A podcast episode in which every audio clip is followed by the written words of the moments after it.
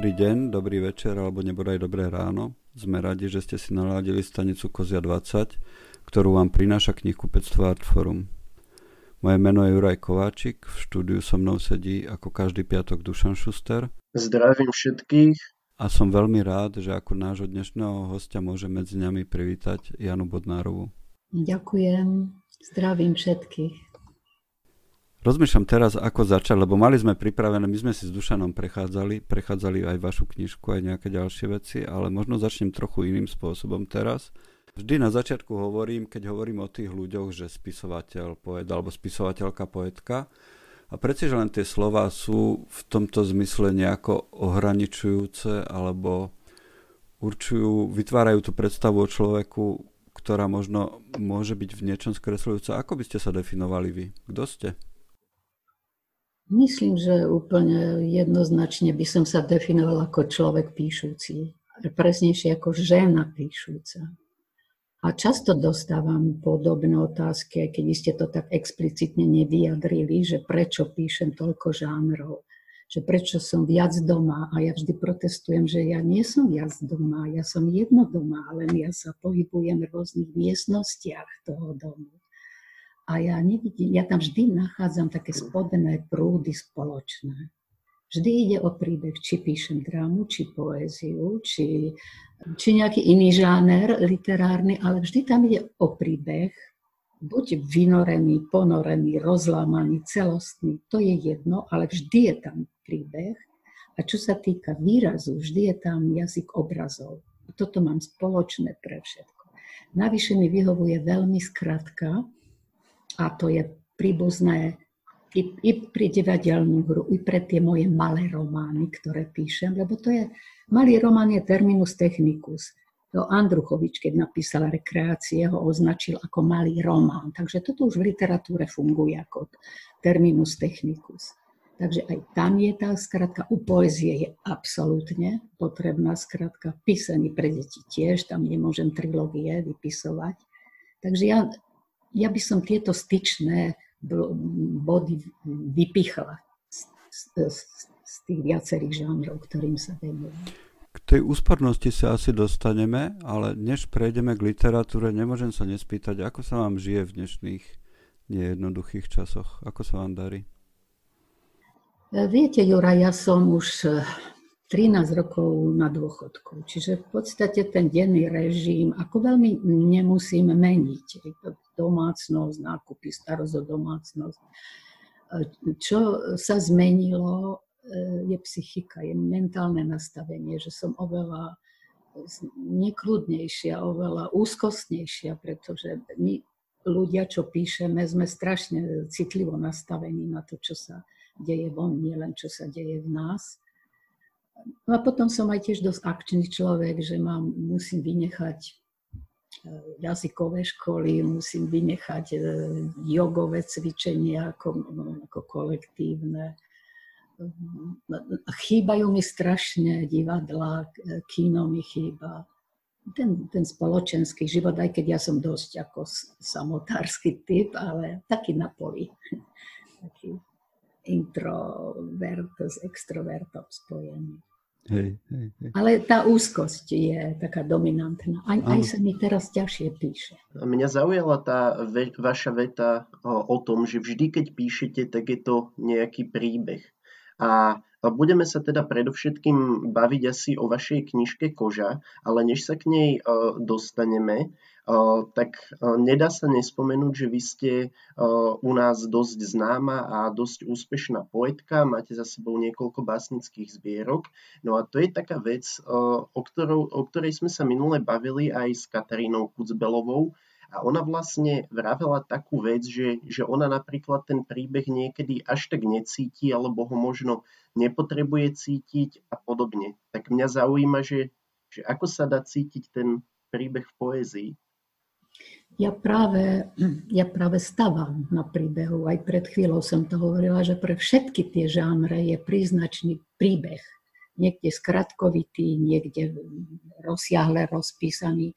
A pri poézii ja mám väčšinou na mikropríbehoch sú založené tie básne a potom možno ku koncu zabstrahujem. To, to, čo som chcela naklásť do toho eh, maličkého príbehu presne ako to opisujete, že vychádzate z toho príbehu a že aj tie vaše básne sú také, nazvime to mikropríbehy, že ja to cítim. A ja som to cítil, keď som čítal vašu poéziu len paradoxne, že pre mňa je to také trošku neobvyklé v tej poézii, že práve ja sa často stretávam s tým, že tá poézia je niečo len nejaký fragment skôr určitého pocitu alebo niečoho o, o, vizuálneho, že ma to vlastne celkom tak fascinuje, že niekto stavá o, poéziu na príbehu. No a podľa vás je to obvyklé alebo je to skôr neobvyklé v tomto poetickom svete?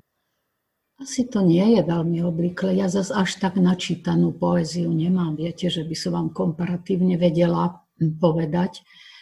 Ale mám pár básnikov obľúbených, ktorí sú dosť príbehoví. Je to Theodore Redke, Američan, ktorý prišiel z Nemecka, už nežije, ale milovaný bol Američanmi, americkými čitateľmi a potom taliansku poetku Aldu Merini a možno sa k nej dostaneme, lebo súvisí uh-huh. s jedným videom mojim, ktoré teraz robím na jej báseň. A tam môžem aj tú báseň vám potom prečítať. A tam Určite. budete cítiť, že tiež sú nejaké, nejaký mikro, mikropríbeh a, a pritom nejaký taký horúci a že rozorvaný cit, emócia z jej života. Hmm. A, a čo zo slovenskej poézie? Čo máte rada zo slovenskej poézie? Mne sa zdá, že takéto poézii je napríklad blízka Luka, tá Eva Luka. Že vychádza uh-huh. z takých temných, temných svetov, polovedomých, viac podvedomých ako vedomých. Tiež sú tam obrazy. Lebo to, čo ja nazývam príbeh, možno by presnejšie bolo nazvať obraz. Že slovom uh-huh. popíšem nejaký obraz a ja to už volám príbeh. Ja som mal kedysi rád Štefana Strážaja a on presne podľa mňa fungoval na tomto, že sú to určité obrazy, určité výjavy, ktoré ale akoby vyvolávajú ten dojem toho príbehu. No. Tak, tak myslím, že sa vlastne chápeme celkom v tomto. Proste chcem povedať, že nemám abstraktný jazyk v tej. Uh-huh. To, toto ako nemám. Možno, že príliš zahustujem obrazmi a mala by som ich uvoľniť a viesť k nejakej abstrakcii ale mám takú potrebu jednoducho. Píšem tak, ako, čo mi najmenej kladie vnútornú prekážky pre písanie. Uh-huh. Lebo mám pocit, že by som sa musela siliť, keby som to chcela. To vizuálne, senzuálne, podvedomé ešte abstraktniť nejakým racionálnym, racionálnymi veršami. A skúšali ste to niekedy, nemyslím teraz len pri poézii, ale pri čomkoľvek, pri akomkoľvek písaní, tak trochu sa siliť do niečoho. Lebo, lebo povedali sme teda, že, že okrem poetky a spisovateľky ste pôsobili istý čas aj ako scenáristka a toto ja celkom poznám, lebo vlastne študujem scenaristiku a tam niekedy cítim práve to, že že niečo chcem vyjadriť, ale treba to prispôsobiť tomu filmového jazyku že, a že istým spôsobom sa musím siliť a akoby prekonať, aby som vyjadril to, čo treba. Tak vy ste cítili niekedy niečo takéto? No pri, pri próze. Pri próze asi najviac, že potrebujem to lepšie, presnejšie postaviť, aby sa tá stavba aj racionálne udržala keď nielen cez emóciu na to nazeráme, ale keď si zapojíme do vnímania aj rácio, tak musí tam byť kontrola rácio. Lebo mne sa zdá, že to empatické, podvedomé, senzuálne, že je tam u mňa dominantné, lebo toto mi maximálne vyhovuje. Mm-hmm. Snažím sa to potom aj postaviť, áno, tak postaviť, aby to neletelo do sfumáta, nejak tie obrazy. Ale ja scenaristka nie som veľmi, viete, ja som tie dva scenáre, čo boli urobené v televízii, to boli podľa mojich poviedok. Jaro Rihák a to sme to akoby, a, aj on zasahoval do toho scenára. Takže ja, ja nemám čistú skúsenosť čistým pravým scenárom filmovým, bolo to podľa povied. Aj keď ono to je veľmi relatívne, toto pri tej scenaristike, hej, že keď prozaik píše knihu, tak skrátka píše a je to jeho, jeho vec, jeho tvorba, ale pri tej scenaristike celkovo pri akomkoľvek filmovom písaní je to také, že do toho veľa ľudí zasahuje, hej, že teraz niekto to režíruje, má k tomu svoje poznámky, každý scenarista má okamžite dramaturga, čiže vlastne ono tá scenaristika, ja to vnímam tak, že, že ani nie je akoby nejaká bezprostredná uh, uh, skúsenosť s písaním a že tá, taká čistá, ako sa to dá napríklad pri proze. To tímová práca. Presne tak, no. A pri tom písaní prózy, poezie ten človek sám so sebou. To je to krásne. Presne. Aj u Roslasových hier mám ten pocit, že vstupuje tým a teraz neviem, ja eh, nemám taký pocit, že by som bola typ eh, taký vodčí, vedúci a že by som im na silu tú svoju projekciu hry chcela natisnúť. Ako rada sa spolieham, že, že robia výborní ľudia, výborní experti a že oni z tej svojej stránky dajú to najlepšie, čo vedia. Mm-hmm. Tak e, vznikne dobrá vec. U tých scenárov filmových sa mi zdalo, ako keby bol prirýchly strich. Najmä vo fragmentoch z malomesta, mne by sa to, ja by som urobila poviedkový film, nie ako film skoro celovečerný, aj keď mal tu minutáž asi hodinu 10, ale bol prirýchly. E, chcela, aby som si predstavovala vláčnejšie tempo, pomalšie, uh-huh. ponornejšie. Lenže uh-huh. ja mhm. som s nimi nespolupracovala. Viete, ja som bola mimo toho molochu, toho kolektívu. Ja som to nechala všetko na nich. Tak asi všeobecne platí vo filme, že scenárista nemá rozhodujúce slovo asi nikde pri žiadnom filme. Vždy je tam dôležitejší režisér, prípadne producent, ktorí zrejme majú tu úplne konečné rozhodnutie. Takže z tohto pohľadu je tá poloha scenaristu vždy ťažká, menej slobodná alebo voľná, ale čo sa týka konečného výsledku ako, ako poloha spisovateľa určite. A tak ono to je, ja by som podotkol takú vec, že ono to je práve veľa o tom kolektíve, do ktorého sa človek dostane, že ako ste aj vy spomínali, že nemáte dojem že ste nejaký vodcovský typ a že budete niekomu na silu tlačiť svoju predstavu, ale že mne sa teda stalo často, že ocitol som sa akoby v takých kolektívoch, že kde sme sa nastavili na seba a že tí ľudia vedeli, že ja akoby určitú predstavu posuniem, ale až keď budem oslovený a že, že potom sa mi stalo také príjemné, že áno, že naozaj som si vypočul, že, že teraz chceme tvoj názor a teraz povedz, že som mal akoby pocit, že naozaj mám veľký vplyv na ten film, no ale to je vždy individuálna skúsenosť. Pozrite, ja by som ani nebola šla do tých scenárov, keby ma neboli oslovili, pretože ja sa považujem za laika, čo sa týka písania scenárov. Nie nadarmo sa scenaristika študuje. Asi to mm. je zákony, ktoré je dobre sa naučiť potom na ne zabudnúť a možno ísť si svojou slobodnou cestou. Ale ja za najdôležitejšie považujem režiséra a strich lebo práve ten strich určuje ten rytmus filmu a rytmus filmu tiež musí byť vystihnutý. Musí byť v kontakte s tou mm, subtilnosťou, alebo no, ja, mne sa zdá, že ten text je subtilný a že by chcel pomalší rytmus. A tie fragmenty z malomesta. No, smutný valčík, tak tam Rihak dosť popridával scény, ktoré ja som vôbec nemala v poviedke.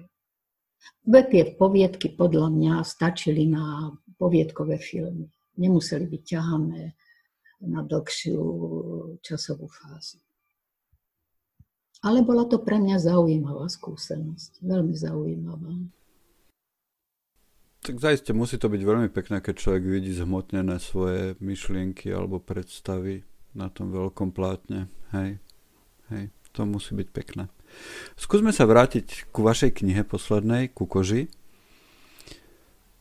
Keď sme ju čítali s Dušanom, alebo teda keď sme sa o nej rozprávali, asi veľmi rýchlo sme sa zhodli na jednej veci, že sa nám páčilo to, že je to román, ale je to veľmi, veľ, veľmi úsporne napísaný román asi najmenším možným počtom slov napísaný román, ale pritom je to naozaj román, že tá postava prešla vývojom od bodu A do bodu B, kde tie dva body sú od seba dostatočne vzdialené, že naozaj tam je cesta. A z tohto pohľadu to bolo veľmi zaujímavé. Tam sa asi odrazila vaša, vaša skúsenosť z písania poézie. Je to predovšetkým veľmi intimný, intimistický malý román. Ja, ja by som povedala, že ja som ho až tak placho písala, ako keby som sa bála prílišným zaťažením slov. Svet je strašne urozprávaný a ja sa snažím dostať takému gro, gro v, v príbehu s čo najmenším počtom slov, preto skôr mi záleží na sugestii eh, atmosféry, na opise nejakého obrazu, o ktorom si myslím, že ho opíšem tak, že v mysli čitateľa on sa rozprskne a ten čitateľ si bude ďalej ho dotvárať, že, bude, že to je také interaktívne písanie. Bo určite ste si všimli, že je to široký časový zákos od 1900 po 1933. Mm-hmm. Intimne, strašne intimne, ale nemôžem vynechať veľké spoločenské dejiny. Ja ich vťahujem cez eh, životný pocit mojej hlavnej hrdinky. Ale, ale je tam ten eh, veľký dejný príbeh prítomný, len veľmi, veľmi jemne Pritom som nač- načítala strašne veľa odborných kníh o tej dobe, mm-hmm. ktor- ktorú spomínam. A dostala som tam z toho minimum. Najdôležitejšie bolo e, teda tie veľké dejiny, do toho dejiny každodennosti, všednosti tých rokov, e, jednej mešťanskej rodiny, odkiaľ pochádza moja hrdinka, veľmi svojhlava, tvrdohlava, slobodomyselná, ktorá vie, že chce v umení výtvarnom nechať svoju vlastnú stopu. Nie je spokojná so školami, aké boli vtedy dostupné.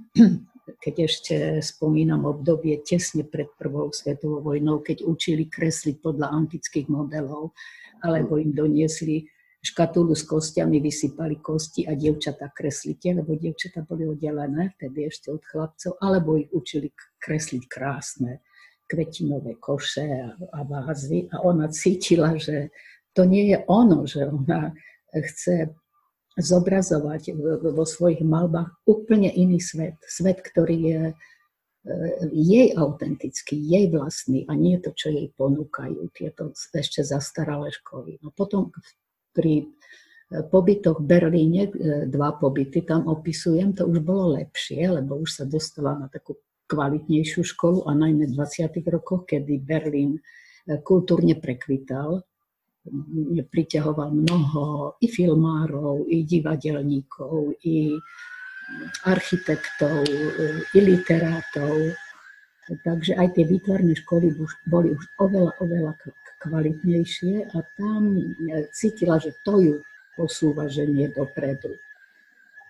E, pri, popri tom samozrejme sledujem rôzne traumy rodinné, krízy, lebo keď človek takto tvrdošíne, najmä dievča v tých rokoch 20 začiatkom 30 ide za svojím, tak to nutne v malomešťackej rodine prinesie také mierne otrasy, aj keď si myslím, že som vykreslila jej rodičov, najmä otca, ale aj mamu v celku chápavých voči tejto svojej cére, ktorá tak odskočila od ostatných súrodencov v tom, čo chcela v živote robiť. Prinieslo to aj krízu manželskú. Mm, opísala som pomery v Berlíne. ja mám veľmi rada to obdobie Neuzachlichkeit, novej vecnosti, E, takže som sa dosť tomu venovala, ako to v Berlíne vyzeralo, ako to vyzeralo na školách, ako sa vyvíjalo po vojne počas Weimarskej republiky, kedy bola prvá vlastne demokratická republika v Nemecku, e, búrlivo nové formy umenia. To ma strašne zaujímalo, lebo mňa inšpirovala Pavla Becker a Pavla Becker žila asi o 20 rokov skôr ako táto moja hrdinka a ona chodila za výtvarným vzdelaním do Paríža, lebo Paríž bol vtedy meka umenia, začial čo 20. roky, meka pre umelcov už bol Berlín. Už nebol ani tak Paríž, ale Berlín. A Berlín je dodnes veľmi, lebo tam ten zrast ost sveta východného a západného bol najsilnejší, ten Big Bang po revolúcii v 89. že Berlín je dodnes strašne zaujímavé mesto, čo sa týka vývinu umení. Neviem, či som sa už neodklonila. Nie, nie, myslím, že nie. Témy.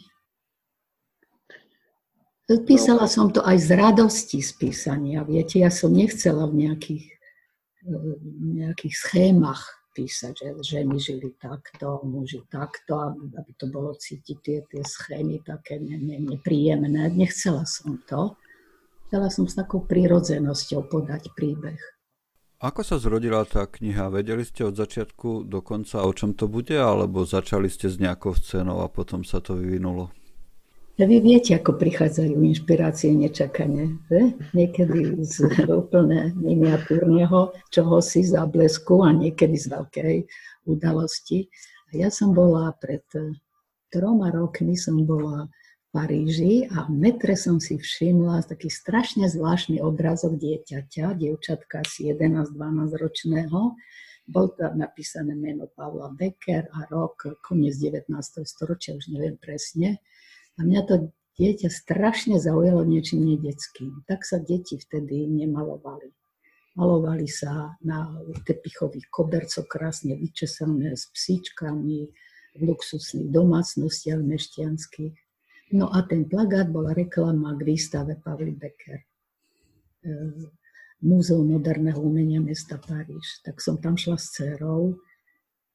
Strašne dlho sme sa zdržali, ešte sme sa vrátili aj nasledujúce dni a mňa, mňa to nesmierne chytilo. Ja som Pavlu Becker poznala len ako prvú modernú, ako prvú maliarku na svete, ktorá samu seba namalovala nahu s takým jantárovým nárdelníkom a No to bola revolúcia v umení koncom 19. storočia malovať u seba nahu. Myslím, že ju fotila sestra a podľa toho sa potom malovala. Ale tu som videla celý zvláštny svet, svet starien, svet týchto nedeckých detí, zvláštnu prírodu, veľmi expresívnu, pokrivenú, vôbec nie nejakú krásnu. Vôbec to nič tam nebolo ľúbivé, ale bolo to strašne niečím pravdivé. Tou jej autentickosťou to bolo pravdivé. No a tak ma to strhlo. Najprv som chcela písať feature pre Roslas o nej. To som si aj študovala jej listy. Ona hodne písala listov. Bola priateľka Hajného, sme s ním, si napi- Rilkeho, nie Hajného, pardon, Rilkeho. Mm-hmm. Bola aj kamarátka jeho ženy, ona bola sochárka. Takže to som si o jej živote pozisťovala a niečo som tak transformovala do tej mojej postavy. Tých jej filozofických názorov na život, na umenie, na rodinný život, na materstvo. A mne sa zdá, že keď píše niekto science fiction, tak vždy nájdeme tam nejaké zárodky prítomnosti, prečo to science fiction vzniklo. A že keď píšeme o minulosti, takisto nájdeme nejaké zárodky pre prítomnosť. Takže aj, aj tu sa dá hovoriť o to, aké je postavenie žien, aké je postavenie umel, umel, umelky. Určite oveľa slobodnejšie ako vtedy. Ale určite to aj dnes prináša isté obete ako vtedy. Takže cez ten minulý svet som sa chcela trošičku vyjadriť aj k svetu dnešnému ženskému. Keď hovoríme o tých obetiach a zodpovednosti, vždy keď vidím umenie z tohto obdobia, tak mám také rozporúplné pocity, lebo na jednej strane je presne to, čo hovoríte, je v tom taký kus pravdivosti. A na druhej strane napríklad malovanie detských aktov, nakoľko to je správne alebo nie robiť takú vec, lebo poviete tomu dieťaťu, tu sa postav, vyzleč sa, stoj, ja ťa zatiaľ namalujem. A to dieťa to urobí, lebo je zvyknuté poslúchať dospelých, ale asi sa pritom necíti úplne dobre a nie je to tak trochu zneužitie tých detí? A ja som to tam aj tak napísala. Hej. Je tam taký, že sa z toho až začervenala, čo potom dieťa ti chcela ale tá sila, tá umelecká vízia priniesť niečo nové niekedy aj prekročí aj určitú morálnu zábranu. No otázka je, že či je tak dôležité prinášať niečo nové, aby, aby nás to ospravedlňovalo prekračovať morálne zábrany. No, u nej som to dovolila, u nej som to dovolila, pretože chcela prísť s niečím celkom novým, čo ešte nebolo. Rozumiem. A tie deti, v podstate tá doba, keď si veznete po prvej vojne, opisujem tam aj tie marazmy prvej svetovej vojny cez osud manžela mojej hrdinky, tiež maliara, ktorý ale bol vojak prvej vojne a išiel aj cez rozvrátené cintoríny a videl tie hrozy, tie jatky prvej vojny tak tie deti predčasne dospeli, podľa mňa. Predčasne, preto bolo v tvári toho dievčatka, čo mňa tak zaujalo, dačo nedetské. Predčasne ich e, doba vrhla do, e, do predčasnej dospelosti.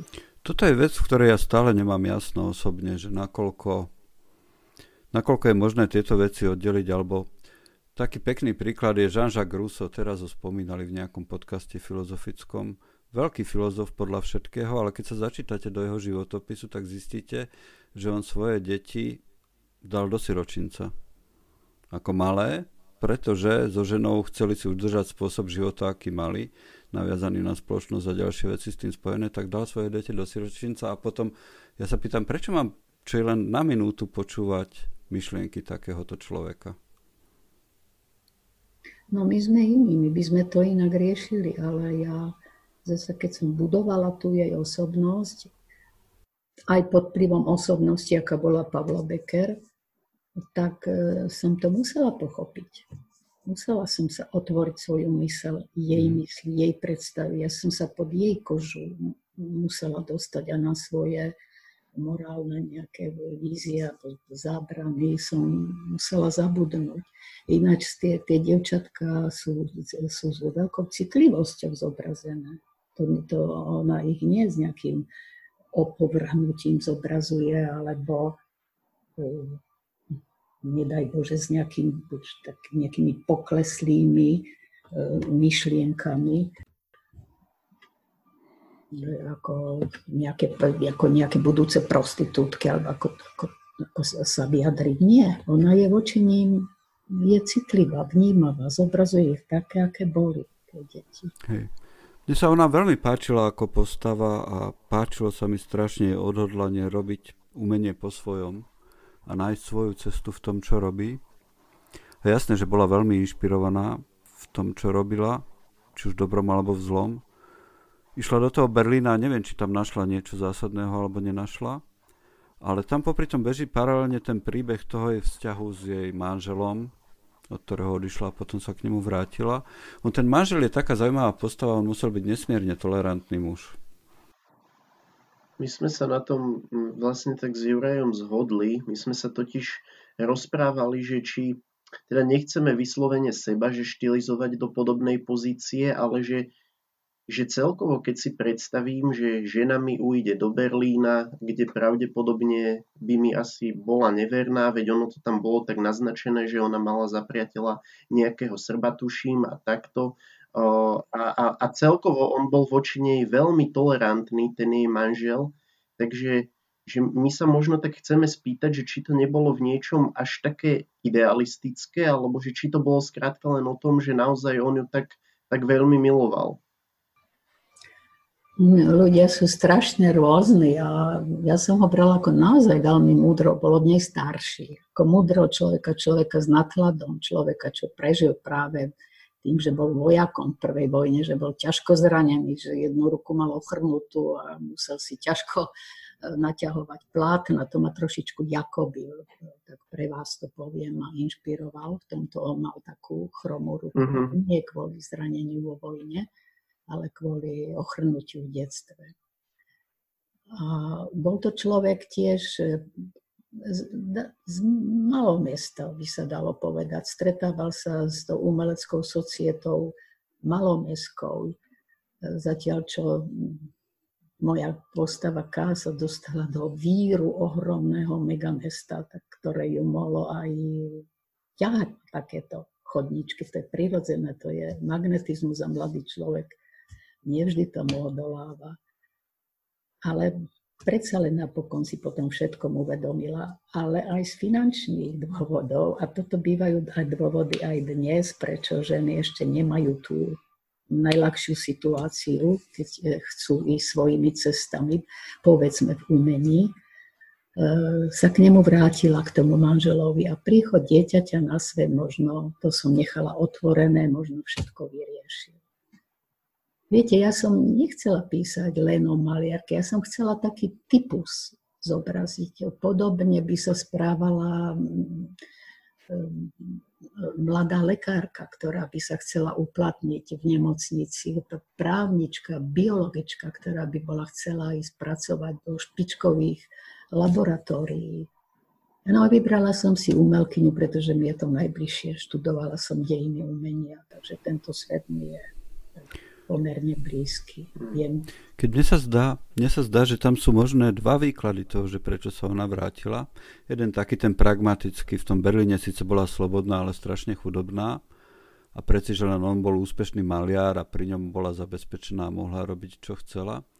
Druhý možný výklad je taký, že zistila, že ten Berlín jej v podstate neprináša nič až tak zásadného, a že to, čo chce naozaj robiť, môže robiť aj doma, teda v tom provinčnom meste. Ináč paradoxne, ja som si vždy predstavoval Bratislavu ako to provinčné mesto, ale tak Bratislava vlastne je provinčné mesto, aj keď vy ste to asi nepísali ako Bratislavu, ale mne tam Bratislava úplne pasovala do tej predstavy. Hej, hej, hej, hej, hej. Áno, áno, áno, áno áno, áno. Ale, ale teda zdá sa mi, že, že je možný aj ten výklad, že ona sa vrátila kvôli tomu, že ten Berlín zdanlivo ponúkal slobodu, ale z podstaty jej tvorby jej nič tak zásadného nového neponúkol.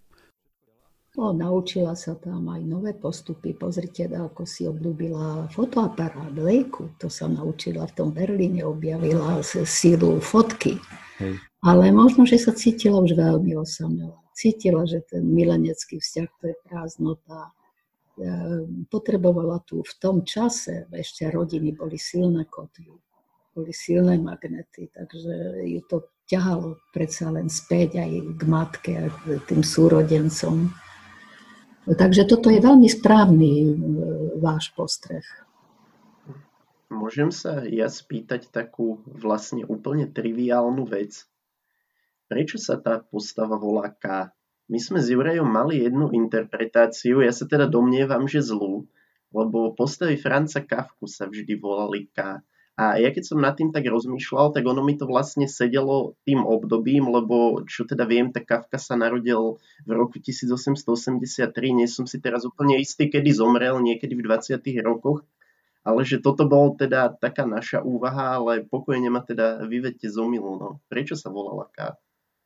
Viete, že som to absolútne na kávku nepomyslela. Neviem, prečo to K sa vynorilo, ale nechcela som konkrétne meno, pretože som sa bála. Tak ako v nárdelníku obojku, že keď som priznala, že ma inšpiroval Ernest Špic, okamžite všetci hľadali úzke spojenia s Ernestom Špicom, s jeho osobným životom, profesionálnym. A to nebolo. To bolo len v takých atómoch nejakých.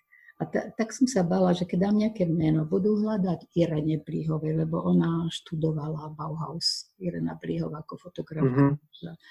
Že budú možno patrať po Šimerovej, ktorá z Parížu Aleksandry Exterovej študovala. A, a práve preto, že som vám hovorila, že som to myslela ako typus nejaký, tak to K, nie žiadne konkrétne meno, mi bolo najbližšie tomu vyjadreniu, že chcem vyjadriť typus ženy, veľmi slobodomyselnej, nadanej, bystrej, vzdelanej, ktorá chce v tej svojej profesii ísť ďalej a ďalej. Ale vôbec to s Kavkom nemá nič, s tým rozumieme radšej.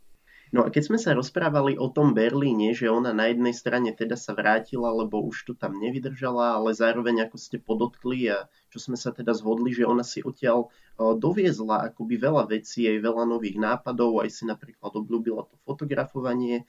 A mne veľmi utkvela taká scéna z tej knižky, z tej kože, kedy sa ona vráti z Berlína a zrazu sedí pred tým svojim mužom a požičia si jeho košelu učeše si vlasy tak dozadu na taký mužský spôsob a fotí sa ako muž.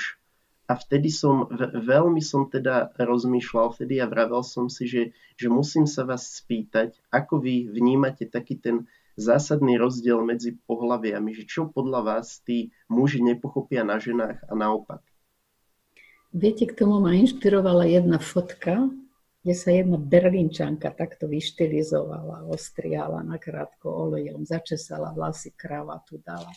Pretože som práve chcela povedať, aký je ten nový typ ženstva vnímal ten veľký svet v úvodzovkách Berlína. A ako ona toto chcela tiež prijať, ale prijala to možno nie bytostne. Takže sa len tak zahrala na chvíľu. Uh-huh. Že sa tak vyštilizovala na, na chvíľočku. Ale bola to inšpirácia skutočnou fotografiou jednej mladej berlínčanky v tom čase. A, a čo teda tie rozdiely medzi mužmi a ženami? Čo teda na sebe tie, tie pohľavia? Než prejdeme k týmto rozdielom, urobíme si krátku reklamnú prestávku.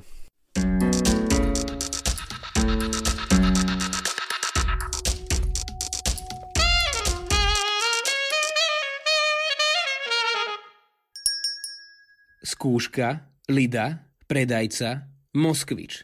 Tieto a ďalších 7 poviedok s autobiografickými črtami nájdete v novej zbierke od Olega Sencova. Kniha vychádza v edícii Klad, zameranej na poklady súčasnej zahraničnej belektrie.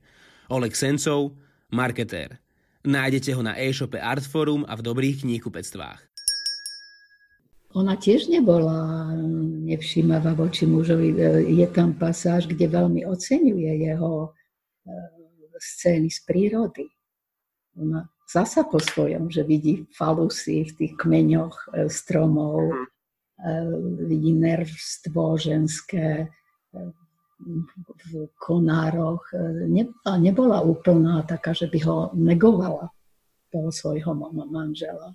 Bola to otvorená mysel, ale ona si šla za tým, čo sa naučila v Berlíne. Skús, skúsme možno chvíľu hovoriť tak všeobecnejšie o, o, o, o, vzťahu alebo o rozdieloch medzi mu, mužmi a ženami. Nakoľko sme rozdielni, nakoľko, nakoľko sme biologicky iní, nakoľko sa môžeme pochopiť a nakoľko sú tie rozdiely medzi na, na, našimi svetmi vôbec prekonateľné. Tým vlastne narážam na tú otázku, otázku feminizmu, že vždy bude asi zákonite existovať určitá nerovnováha medzi pohľaviami Nemôže tam byť rovnocenný vzťah, pretože sú to dva rôzne svety, ktoré nikdy nemôžu byť v, úpln- v úplnom ekvilibriu. Ja si myslím, že biologicky sme rôzni, ale e, štruktúry osobnosti máme tak e, každý iné, že muž môže byť veľmi feminínny, žena môže byť maskulínna. Príklad Jean Genet, to je básnik muž, ale to je, to je keby písala žena. Takže hmm ja, ja nikdy som nekladla mužov ako nejakých protivníkov. Naopak ja mám strašne rada mužské písanie, len by som bola rada, keby aj muži chápali ženské písanie. Lebo oni ho často považovali za slabšie, ale ono nebolo ani tak slabšie, ako bolo iné ehm, to vyjadrovanie sa písomné ženou, ženami. Tak to je predsudok, ktorý sa dúfam dnes už vytratil, že by niekto považoval ženskú tvorbu automaticky za slabšiu. Hlavne teda tam išlo asi aj o to, že, že v minulosti naozaj mnohé tie ženské veci, či už ženské romány, teda nemyslím tým ženské romány ako že takéto čítanie dovolenkové, ale romány, ktorých uh, autorkami sú ženy alebo uh, filmy od žien a podobne, že boli skrátka menej vydávané a menej produkované. Že toto si myslím, že, že medzičasom sa aj tento rozdiel zotrel a že naozaj teda už dúfam, nie, nefunguje akoby takéto vnímanie, že, že toto je ženské, tak toto bude slabé. E, v tom čase to ešte bolo, aj to, dokonca to, ten jej manžel vlastne hovorí, že muži si myslia, že ženy nemôžu dobre písať, nemôžu byť skladateľky, tak vlastne ju obraňuje. V tom čase to ešte tak bolo. Ano. Ja, ja dnes ja nevidím nejaké obrovské protirečenia medzi mužmi a ženami. Vôbec nie. Len hovorím, že niekedy mi je bližšie také e, písanie, lepšie rozumiem ženskému písaniu, to je pravda, ale veľmi mám rada aj mužské písanie mužmi. mužmi. Mm-hmm. Tam sa obdivujem úžasnú racionalitu racionálnu stavbu, že píšu romány, ako sa stavia architektúra. A ja, keď píšem, tak ja som to už viackrát povedala, že píšem, ako sa robí kaligrafia. Že udriem, robím gesto, ale ten prvý úder určí cestu toho ďalšieho gesta. Mm. Trošičku iný akoby princíp. Nie taký prísne, prísne racionálny, ale skôr veľmi, veľmi podvedomý, také napojenie sa na hĺbku samej seba ja, ja úplne aj rozumiem. racionálna kont- kontrola musí byť, aby to nebol zmetok. Tak, úplne rozumiem, čo chcete povedať a mne sa, mne sa naopak uh, uh, stalo, že um, čítal som uh, po sebe veľa kníh od mužských autorov a že presne to bolo veľmi postavené na tej forme. Vy ste to prirovnali k tej architektúre. A ja som sa dostal akoby v istom momente do stavu, kedy si hovorím, že, že wow, že mne už toto tak lezie na nervy. Ja chcem prečítať niečo, čo je napísané nejako viac iracionálne, menej premyslene, menej, menej vystavané. A neviem, či ste zachytili, Dado Naď hovoril, že tento svet ako keby bol viac nastavený na, na ženskú senzibilitu. Niekde to v knižnej révi, alebo kde som toto čítala. Aj preto sa do Anasoftu dostalo pomerne do žien tento rok. Mm-hmm. Že ako keby bol prajnejšia tá doba. No, také, tak, takéto videnie sveta. Nie z ostrých uhlov, ale také zvláštne obkreslovanie, krúženie okolo. Okay. Kružnice so sústredným kruhom aspoň, no, keď sa už krúži okolo. Ale v poslednom čase mňa čoraz viac láka už, už to, že čo ste konštatovali, že píšem čoraz subtilnejšie knihy, ako by, ako by som sa bála toho kvanta slov, e, ma lákajú tie video, performančná videopoézia, kde ja vôbec nepracujem so slovom, pracujem e, s, s metaforami, symbolmi, s predmetmi, s priestorom a s telom. K tomu potom dodávam báseň. A teraz sme tesne predtým, ako bola táto pandémia vyhlásená, sme ešte stihli natočiť v lese e, sekvencie, e, také videobásne na, na, na tie slova Aldy Meriny, čo som vám na začiatku hovorila. Ona, ona tam spomína, že premenil si ma na kamenný les. A ten les, ktorom sme my filmovali, bol pred vegetáciou, takže tie kmene boli také sivočiarne. Skutočne vyzerali ako stromy a krásne stromy. E, také holé, holé, vysoké kmene mali, boli ako, ako z kameňa. A ja som na to mm, ponaliepala na tie stromy rôzne predmety, ktoré e, tvoria akoby niť e, mati, pramatiek, matiek, starých matiek, e, teda symboly toho, staré fotky svadobné, fotky detí, topánočky, čo tam boli nátačky, kusy vlasov, e, vajíčka, škrupiny z vajíčok, som do také kompozície veľkej ponaliepala masku z gázy som urobila, pretože gáza, podľa mňa aj materiál môže byť symbol. Gáza je symbol buď zranenia, že ste zranení, alebo že sa hojíte, že vás to hojí tá gáza. Takže toto tam bolo. No a potom lukostrelkyňa, bola profesionálna lukostrelkyňa, to odstrelovala, ako keď sa chcete vytesniť, a nielen vytesniť, úplne zničiť v sebe spomienky, ktoré sú traumatické.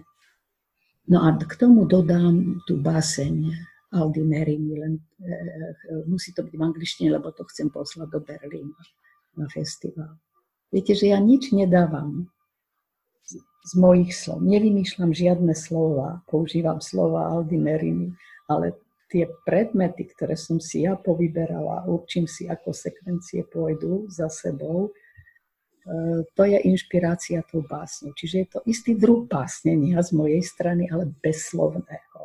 Be, bez akýchkoľvek slov svojich. E, neviem e, si to snímať sama, robí mi to profesionálny kameraman, on to bude strihať počítači dodáme zvuk tej básne. Ja už som mala v Berlíne aj prezentované videa 2000 roku. To je taký festival medzinárodný poetických filmov a videí. Ja ho mám veľmi rada. Veľmi rada. A sú to kratučké videá, 3-4 minútové. Maximálne myslím, môže mať 5 minút to video. Takže no, toto je to, čo sa teraz zaoberám momentálne. Píšem takýmto zvláštnym spôsobom. Veľ, veľ, veľmi pekne hovoríte o tom, že ako píšete bez toho, že by ste písali, lebo keď hovoríme s autormi, často narazíme na to, že jedným z najväčších problémov dnes je písať s tým vedomím, že na svete je už tak veľa, tak veľa dobrých kníh, že prečo k tomu pridávať niečo ďalšieho. Hej. To je pravda. Ja súhlasím. A najmä sa bojím toho kvanta slov. Na čo toľko slov? Neviem, či sa ešte vrátiť k tomu mužsko, k tej mužsko-ženskej otázke. Veľmi ťažké je písať písať za iné pohlavie zrejme, že teda ja keď mám písať ženskú, ženskú postavu, tak to vôbec nie je jednoduché. No viete, ale v tom je krása našej e, práce, že, e, že vieme prestúpiť sami seba. Skúšame, skúšame. Skúšame, tak. No ale robíte to presvedčivo. Hej. Ďakujem. Hej, hej, hej, hej. Je to, je to, to by bolo veľká. veľké limitovanie, keby ano. chceli po nás len autobiografie. To by bolo strašné zlimitovanie. Auto, autobiografie sú veľmi populárne v súčasnej slovenskej ano. literatúre. Ja som ano. dokonca hovoril, že by mali urobiť taký zákon, že na 10 rokov zakázať autobiografie v Slovensku. Viete, ja som Ale... nad tým uvažovala a ja si myslím, že to dáva nejakú pevnú os v tomto nepevnom svete že sa drží tej autobiografie. Ja si myslím, že to je generačná vec, že tá súčasná mladá generácia rada hovorí o sebe. Viac ako povedzme my. Hej, myslím, že určite. A eš, ešte, by som, ešte by som dodal, že táto naša mladá generácia, okrem toho, že rada hovorí o sebe, si aj rada vyberá všelijaké vzory a rada počúva a číta a pozera o týchto svojich vzoroch. No, čiže tiež to vnímam takisto. No ale ja za, za isté novum považujem, a to možno v 80. rokoch, vznikla aj neskôr, e, spájanie autobiografie s autofikciou. A tu mám jednu autorku v Amerike. To, Ani Erne. Vidíte na ňu? Ani Erne, francúzska mm-hmm. spisovateľka. Ona presne to robí, že svoju autobiografiu spojí s autofikciou. Je to do nerozoznania. Nedá sa to chirurgicky rozdeliť, čo je jej život v tom a čo je fikcia, ale ona prejde z tohto až do takej sociologickej literatúry alebo do, do dejín. E, roky sú jej známa kniha, to dostala aj Gonkurtovú cenu za to. E, a práve vyzdvihli tento moment autobiografie, e, autofikcie a tých sociologických textov a historických textov. Vlastne svoju pamäť prepája s pamäťou celej francúzskej spoločnosti. Takže ke, keď sa to vie napísať, tak to je výborná literatúra. Určite, určite. Mne sa v konečnom dôsledku páčili aj tie autobiografické veci, čo sú tohto roku v Anasofte, že tým nechcem povedať, že sú to zlé veci, iba hovorím, že ich je tak veľa v pomere k celkovej produkcii, že je to veľa. To je všetko. To je všetko. Ale pekné knihy aj také sa píšu. Jako je pravda v tom, že to mi presne Veronika Michalová, keď som jej hovoril o tom, že urobme zákon, ktorý zakáže autobiografie, tak mi povedala, že no ale potom by na Slovensku nebolo napísaných veľa pekných kníh a to mala úplnú pravdu. No lebo tie sú najpravdivejšie. Hej. Ja by som sa ešte vrátil k jednomu momentu, momentu v koži, lebo ten potom môžeme zovšeobecniť možno. Tam bola taká zvláštna vec, že teda ona sa vrátila a urobila výstavu v tom mestečku provinčnom a nejaký kritik napísal kritiku, ktorá nebola priaznivá. A, a človeka samozrejme napadne, že prečo ona, taká silná osobnosť, ktorá vedela, čo robí, prečo to robí, ako to robí, prečo ju trápila kritika provinčného autora v provinčnom meste? Pretože nevedel vystúpiť z provinčného sveta, z tej obruče vyčítali jej, že maluje... Ale že prečo jej záležalo na jeho názore? Ja, ja.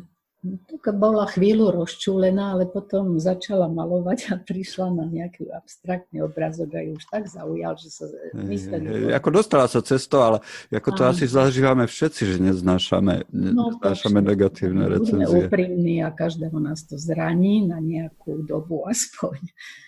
My sme si to s Jurajom pomenovali takým heslom, že, že to je akoby také rozmýšľanie žalúdkom, rozmýšľanie črevami. Že, že vieme si racionálne zdôvodniť, že veď, veď ten kritik nepochopil toto, ten kritik myslel toto takto a možno to je aj dobrá pripomienka, ale napokon sa aj tak nevieme odosobniť od toho pocitu, že nás to zraňuje. No, aj keď ju jej manžel utešoval a potom prišla hm. aj pozitívna kritika. Aj toto som chcela ukázať, že ak, aké paradoxy sa stávajú na jednu a tú istú vec. Sú dve totálne rozdielne pohľady. Kúko, že by som možno poslednú vec povedal, že je pozoruhodné, koľko vecí ste dostali do takej utlej knižky. Mm, ďakujem vám veľmi. Jo, Od vás jo. si to cením obzvlášť. ďakujem. Ja som ten jej život uh, skončila tak otvorene.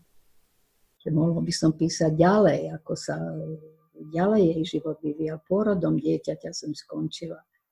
A tiež ma to trošku inšpirovalo tou Pavlou Becker, lebo ona porodila tiež 33-ročná e, dievčatko, ale ona E, mala emboliu, dva týždne musela ležať v posteli a keď po dvoch týždňoch jej dovolili vstať, tak zomrela. Spadla na zem, zomrela a posledné slova, čo povedala, bolo šáde, ako, ako škoda.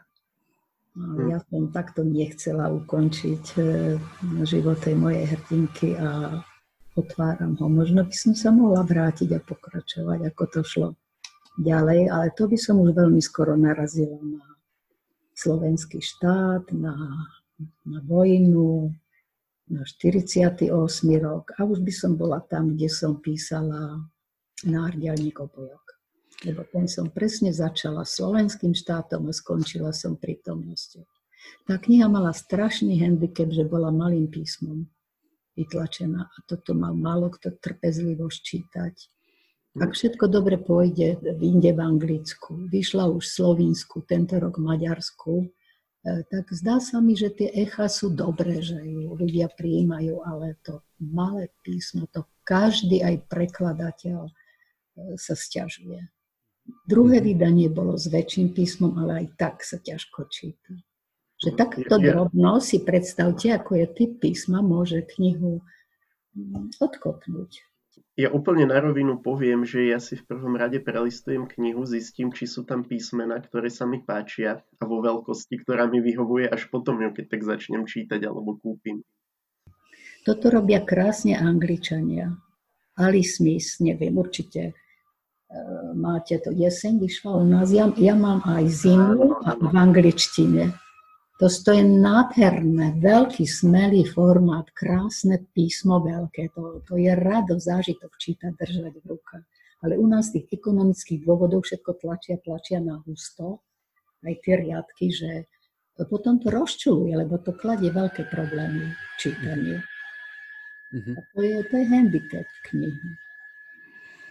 Takže je to isté, lebo McEwen má sobotu, no takýto veľký formát velikánske písmo a to je radosť čítať. Áno, a ono je to inak potom vtipné, keď človek vie, že tá kniha vyšla v takomto formáte v angličtine a potom ju vidí s tou istou identickou obálkou, ale úplne zmenšenú v slovenčine. To, presne toto sa mi stalo práve s tým McGivenom. McGiven. Hm. Ja by som mal predsa len možno ešte, e, ešte jednu otázku, keď už sme sa začali baviť o tomto písme, no totiž tá koža, ona je aj veľmi pekne zalomená, je vysadzaná veľmi príjemným písmom, že, že naozaj tá knižka sa veľmi ľahko čítala nie iba preto, ako je napísaná prozaicky, ale iba preto, ako vyzerá. No a ja sa chcem teda spýtať, že ako ste sa uh, vy dostali k vydavateľstvu Aspekt ako začala táto spolupráca?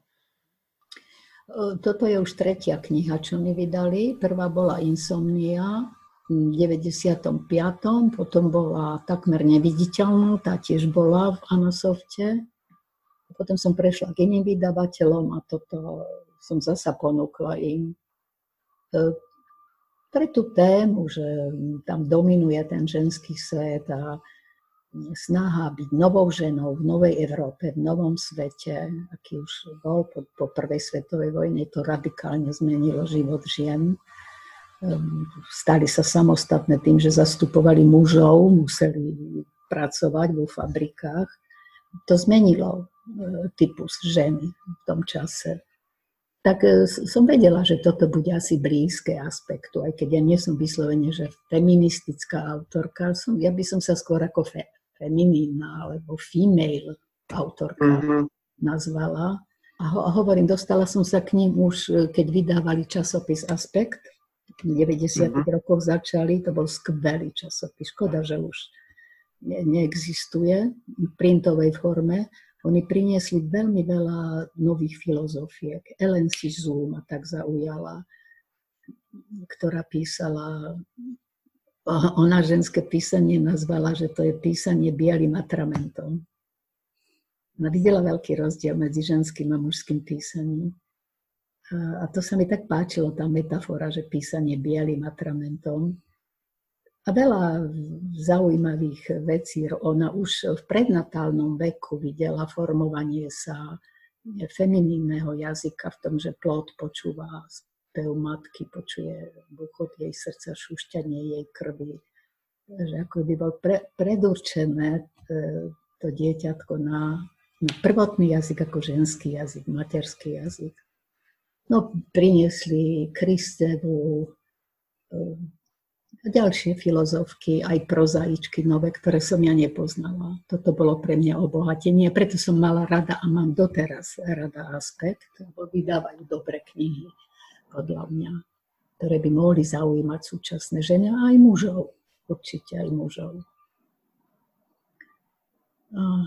Aj moje videá prezentovali, dali mi ten priestor Takže taká dobrá spolupráca to s nimi bola. Nehovorím, že sme v tesnom napojení, že sme nejaké veľmi silné osobné priateľky, ale to vydavateľstvo veľa pre mňa urobilo tým, že mi dalo priestor to publikovať, tie knihy. Zase by som to skúsil posunúť niekam inám. Ako vnímate Anasov litera, nielen z toho pohľadu, že ste sa teraz dostali dostali do tej finálovej desiatky, ale celkovo, čo sa týka jeho role, role, role, role v slovenskej literatúre? No vidíte, ako to vybudilo tvorbu, že sa neskutočne veľa píše. Ja myslím, že aj toto bol stimul, že sa takáto cena založila. Všade sú tie ceny Pravdepodobne to bola inšpirácia aj tým, že aj vo svete sú najrôznejšie ceny.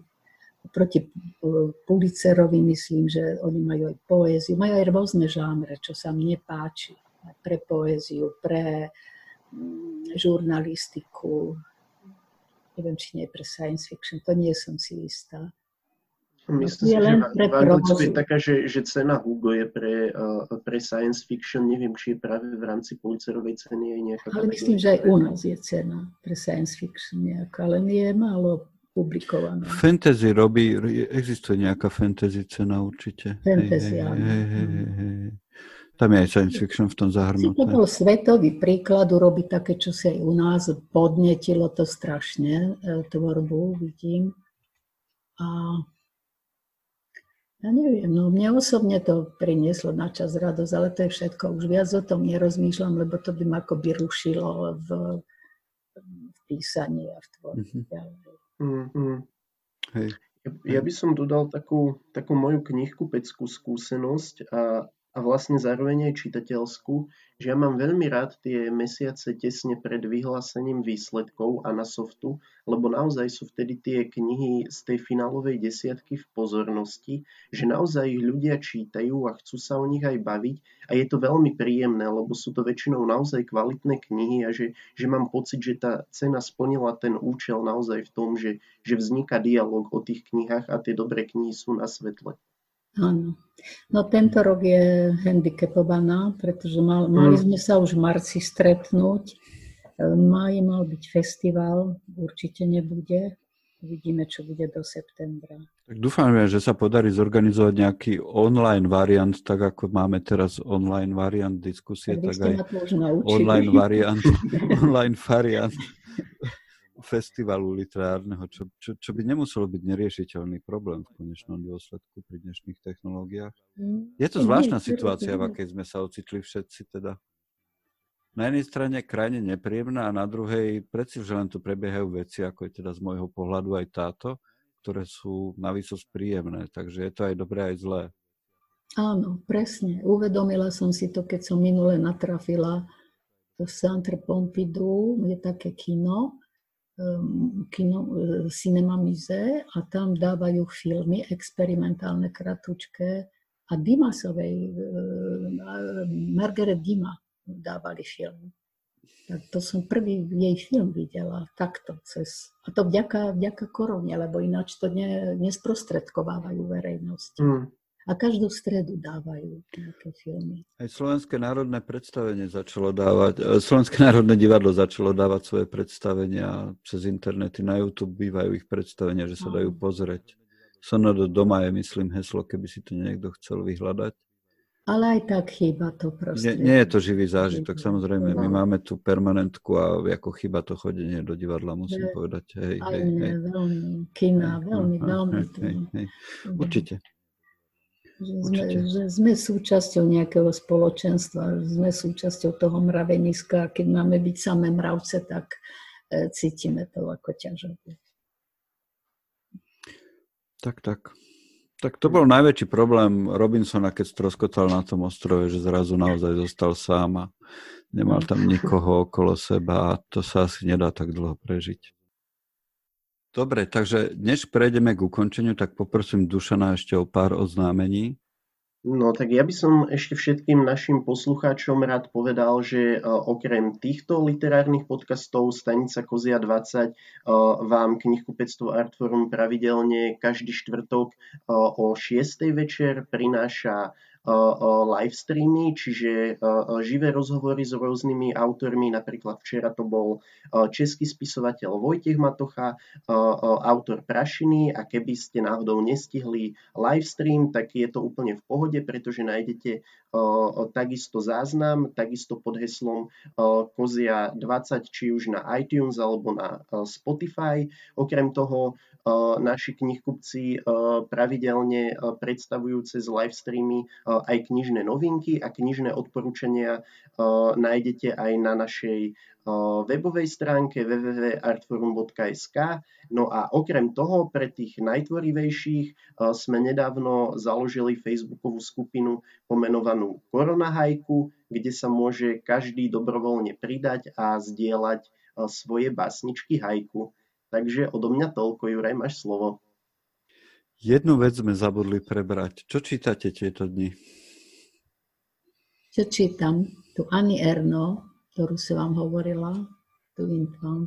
Potom teraz sa začítavam do mužských nominantov a na soft e, Šuleja a kniha Ostrov, ktorá sa mi výborne číta, musím povedať. Mm. Šulej ten kladie už dosť prekážky pre čítanie niekedy, ale je to tiež zaujímavá kniha podľa mňa. Ženy som si už poprezerala ešte mm, tú baronku, e, tam ma čaká. A ešte jeden už tam bol nominovaný. Ja si neviem spomenúť teraz. No, ja rozmýšľam, kto tam bol. Film bol e, z tej rómskej mm, society podľa neho.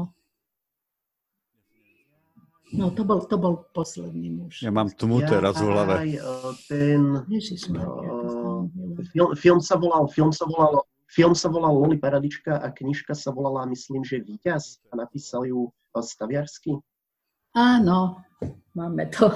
Tak toho ešte nemám ani kúpeného. No. Tak snažím sa s tým zoznámiť. Vraciate sa niekedy k starším knihám, ktoré ste čítali veľa, veľa rokov dozadu? Máte na to čas? Je to neskutočný pokoj do mňa vnáša klasika. Ja som čítala Anu Kareninu už neviem toľkýkrát a vzkriesenie od Tolstého a to sa číta po dlhých rokoch som si uvedomila, že on vás drží pri každom riadku. To není útla kniha, ale tam, tam Mm. vám nedá preskočiť. Nie že strany, ale riadky. To je gigantická sila. Takže klasika, keďže je to už to, čo bolo, čo už je akoby isté, dáva taký človeku taký pocit um, eh, väčšej harmónie, väčšieho pokoja, ako eh, keď číta niečo úplne, úplne súčasné. Ale aj u Lebeka som si prečítala Denenmarkovú, to sa začítala, lebo to je strašne hrubá kniha. Vážne. A, mo- a môžem sa spýtať, čo vy hovoríte ako žena na Michela Elbeka? Lebo to je veľmi kontroverzný autor, najmä čo sa týka takýchto mužsko-ženských konfrontácií. To je dobrá otázka. Áno, ale ja si myslím, že to je geniálne nadaný spisovateľ. Geniálne nadaný. Môžeme mu kadečo vyčítať, ale neskutočne vie do tej prizmy doby sa dostať. Hmm. No, on, on, tak, tak. On, on je totiž jeden z mojich najobľúbenejších spisovateľov a ja mu, ja mu proste odpustím ho, hocičo. Právo. Je, je. No a ja mám tu, tu môjho miláčika, tu Anny Erno, lebo som im nedávno objavila. Čítala som Happening, čítam tu jednu ženu, roky tu mám, ale v angličtine. Od, od nás bohužiaľ iba jedna jej kniha vyšla. Aspekt to vydal a Česi ju vydali. Ale možno ste aj zachytili, písala teraz list prezidentovi. E, Veľmi po, po vzore Borisa Viana, kedy si tiež písal prezidentovi. Mhm. No ona tým svojím spôsobom, ona je veľmi je premýšľavá, bystrá, chytrá, už, no, už má hodne cez 70 rokov a práve mu vyčítala, že príliš, príliš ekonomiku uprednostňuje pred zdravím a ochranou jednoduchých, obyčajných ľudí. Taký vyčítavý list to bol. Takže to je môj líbling momentálny, táto Annie Erno. Že nežije vo veži zo slonovej kosti, ale žije intenzívne tým, čo sa deje. Reagovala na to inteligentným spôsobom. Vyvolalo to ohlas. Dosť, dosť zdieľaný bol ten list. Je to fascinujúce sledovať, ako krajiny, ktoré možno sme pokladali, alebo možno ešte stále pokladáme za kolisku demokracie, ako je Veľká Británia, aké Mhm. sa ukazujú byť kruté ku svojim vlastným ľuďom. No. A Tým, čo robia. To bol zámerne, kvôli ekonomike, kvôli peniazom. Ale zase na druhej strane sú hlasy, ktoré hovoria, že keď padne ekonomika, tak toho zla na svete bude ešte viac. Hmm. Nie je to No, jednoduchá, je. nie je to jednoduchá odpoveď a som ja rád, že ja ju nemusím riešiť. Ak, doteraz experimentovala literatúra, tak teraz začínajú politici. Žiaľ Bohu. Žiaľ Toto Bohu. mne presne napadlo. Áno, Žiaľ že Bohu. teraz neexperimentuje umenie, ale všetko iné. A ja Hej. mám pocit, že žijeme v nejakom abstraktnom čase, že sme v nejakom science fiction filme, pozeráme naň, ale sme v ňom vtiahnutí. Pozeráme Mm. sami na seba v tom filme podivnom. To sme hovorili s Balkom. pocit mám niekedy z tej skutočnosti. To sme hovorili, myslím, s Balkom, že keby sme si vedeli spomenúť, že, že, že kde bol ten príbeh, ktorý teraz prežívame, tak by sme si mohli vyhľadať tú knižku a prečítať si, ako to dopadne. Držme si palce. Držme si palce. Normálny život zas. Tak, tak, tak.